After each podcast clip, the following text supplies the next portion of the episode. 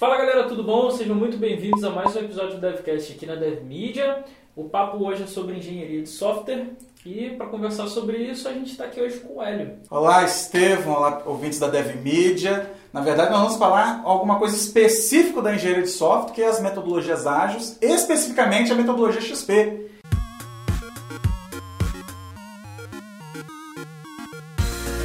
E a primeira dúvida que eu posso compartilhar aí da galera é o que, que é a XP, né? XP é uma das metodologias ágeis, especificamente essa foi inventada por um, um gênio da programação chamado Kent Beck, que em 1996 pegou um desafio muito grande na Chrysler, um sistema financeiro que estava sempre mudando de escopo, já tinha passado por, pela mão de várias empresas e ninguém conseguia terminar o projeto. Na verdade, não tinha conseguido nem metade. E aí ele pensou num, num modelo de desenvolvimento de software que resolveria esse problema da Chrysler. E conseguiu. E então o problema foi solucionado. Pelo fato dele ter conseguido êxito, a metodologia se espalhou pela comunidade veio entrando nas universidades e com o tempo chegou no Brasil também. Então foi aí que nasceu a, a XP. Sim, Então foi que X- nasceu. XP é um dos assuntos dentro do desenvolvimento ágil. Sim, sim, é uma das várias metodologias, porque ela tem um campo específico para ela. E qual seria esse campo? Sistemas que mudam constantemente de requisitos, sistemas que você sabe é, o começo, mas não sabe quando vai terminar ou que requisitos vai ter ao final, e também para equipes que tem uma quantidade razoável de programadores que precisam interagir mais entre si para terminar o projeto. Então, por exemplo, dentro do escritório você tem uma parte da equipe que trabalha, é, enfim, batendo ponto, todo dia no escritório você tem uma equipe que trabalha remotamente, já fica meio complicado para aplicar fica bem complicado porque a, a XP ela tem um foco nos ativos humanos. Eles têm que se interagir mais, eles têm que entender mais o código um do outro para que com o tempo todo mundo tenha a mesma produção. Não, não cria situação que o pessoal do back-end está muito avançado e o pessoal do front-end está atrasado. A menos que você vai fazer só o back-end primeiro e ter uma equipe e tudo, e o front-end vai ficar para um outro momento. Mas a partir do momento que toda a tua equipe está trabalhando numa coisa só, é ali que você aplica. Isso, isso. Porque na própria XP, as programadores vão trabalhar em par, cada um vai trabalhar ali em grupos, uma parte do código. Na outra semana você já não trabalha naquele código você está, você vai trabalhar em outro código, alguém vai mexer no seu código. Então todo mundo tem que estar inteirado ali do código do outro. Você falou questão de pares, dentro da, da XP os programadores trabalham em dupla, seria? Sim, um computador para cada dois funcionários. Ah, é? Embora pareça perda de tempo, qual era a ideia do Kent Beck? A equipe, ela ninguém ninguém entende a mesma coisa. Se ficar isolado, vai continuar assim. Alguns mais experientes sempre avançados, uns que estão começando muito atrasados. Aí quando você pega duas pessoas diferentes, bota eles para trabalhar no mesmo código, enquanto um programa, o outro está ali analisando o que, que o, o colega está fazendo, depois troca o outro programa, com o tempo, aquele que sabe menos nivela, a curva de aprendizado dele aumenta, ele vai pra, começar a trabalhar no mesmo ritmo. O outro também pegou ali alguma mãe, aprendeu algumas coisas novas. Aí na próxima interação você quebra o par e junta com outras pessoas para que haja cooperação. Então aquele que ficou experiente vai poder compartilhar com o outro. Tem pessoas que não estão acostumadas a ter um colega do lado olhando, aquilo incomoda, mas se persistir nisso, com o tempo a equipe fica mais unida, mais cooperativa e isso reduz problemas de recursos humanos, porque é comum você ter conflitos entre membros da equipe, mas quando você programa em par e aprende a ser um programador de par, você fica mais cooperativo com seus colegas e aí vai cortando conflitos e a produção vai aumentando. E o principal impacto é curva de aprendizado. O, o menos experiente consegue alcançar os outros muito mais rápido. Entendi. Essa troca de informação entre o sênior e o júnior e tal, você consegue nivelar uma equipe Isso. de uma forma mais Até porque, Estevão, a diferença da XP para a maioria das outras metodologias ágeis é o pano de fundo humanitarista. Tipo, você tem que ser amigo do seu colega de trabalho, tem que aprender a respeitá-lo, tem que respeitar o cliente, tem que acompanhar o ritmo do teu cliente, do teu colega de trabalho. Se tiver que entregar o produto no prazo, mas sacrificar os desenvolvedores, é melhor não, de- deixa atrasar um pouco, mas prevalece a moral do grupo. E no final você acaba vendo que isso compensa, porque você entrega um software com melhor qualidade e o cliente ainda fica mais satisfeito. Já tem estatísticas de que sistemas desenvolvidos da forma tradicional, cada um isolados, eles têm menos chance de sucesso quando você pega os sistemas produzidos com metodologias ágeis que usam pares.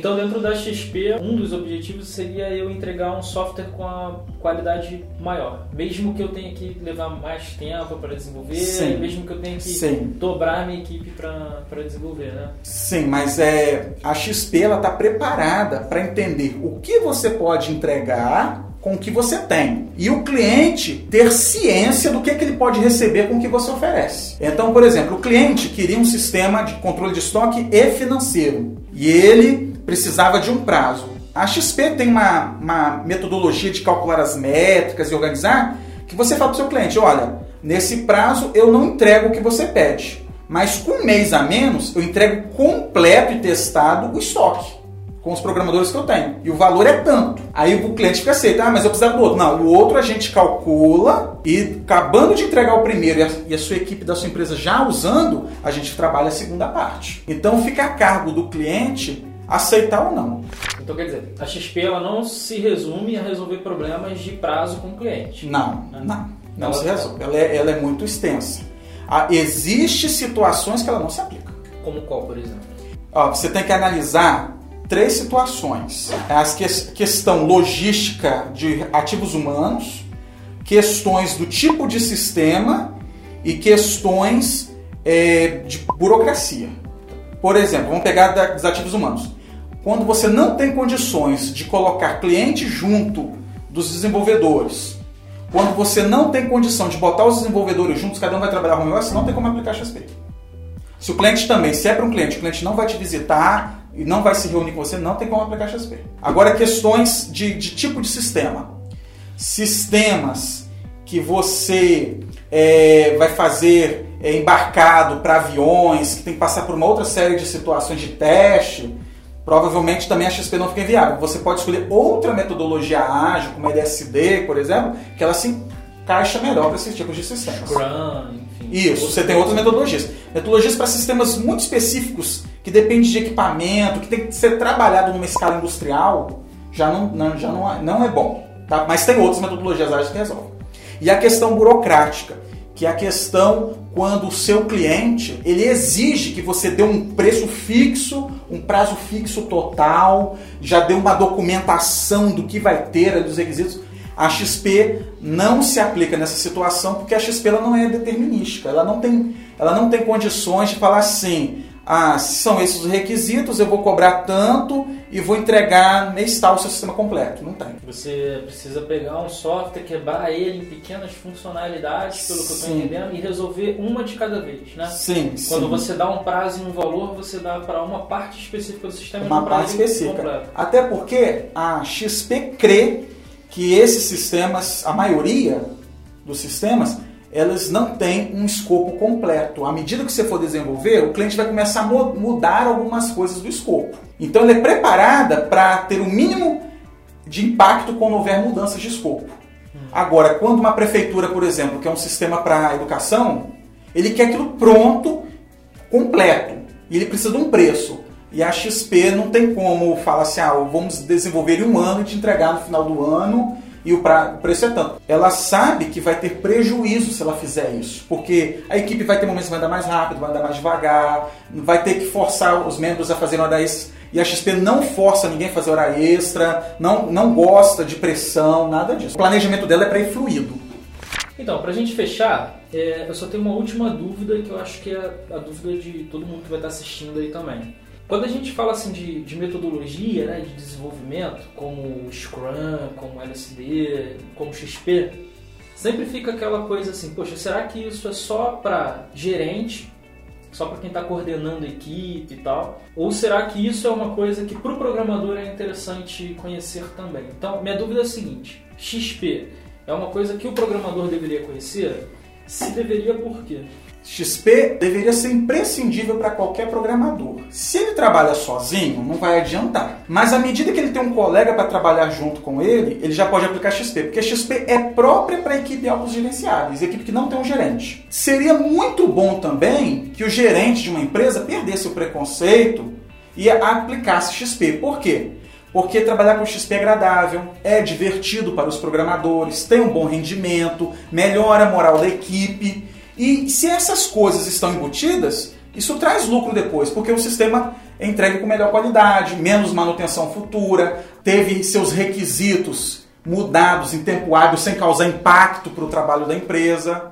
Entendi. Então resolve um problema que praticamente toda a equipe de desenvolvimento passa, que são as alterações que Sim. acontecem ao longo da implementação de um projeto, né? A XP deixa muito baixo o impacto da mudança, exatamente. O cliente mudou de ideia ou por algum motivo, alguma métrica lá interna resolveu colocar uma funcionalidade nova. Né? Exatamente. Né? Tudo durante o desenvolvimento. Uma, exatamente. Quase não sai custo para a empresa essas mudanças. Entendi. E, e posso concluir também que uma vez que a implementação da XP é feita com equipes autogerenciáveis, faz todo sentido o programador conhecer, porque se ele for trabalhar numa empresa que o ambiente seja XP, ele vai ter que conhecer né, qual é a metodologia para se autogerenciar, para poder participar das atividades dos outros programadores. E que não é pequena, tá? A quantidade de coisas que você tem que conhecer na XP é um pouco extensa. É bom se interar bastante. As equipes já acostumadas com XP, às vezes botam cartazes dentro do ambiente de trabalho para ninguém esquecer a quantidade de práticas que tem que ser envolvida na XP.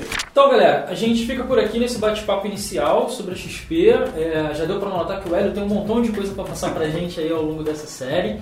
A gente vai ter nessa série dois meetups, um que vai falar um pouco mais detalhadamente né, desses pontos da Exatamente. XP que você citou e o outro que vai falar sobre as métricas né, de prazo, de custo dentro da XP. É sim, sim. Super bacana para a gente consumir.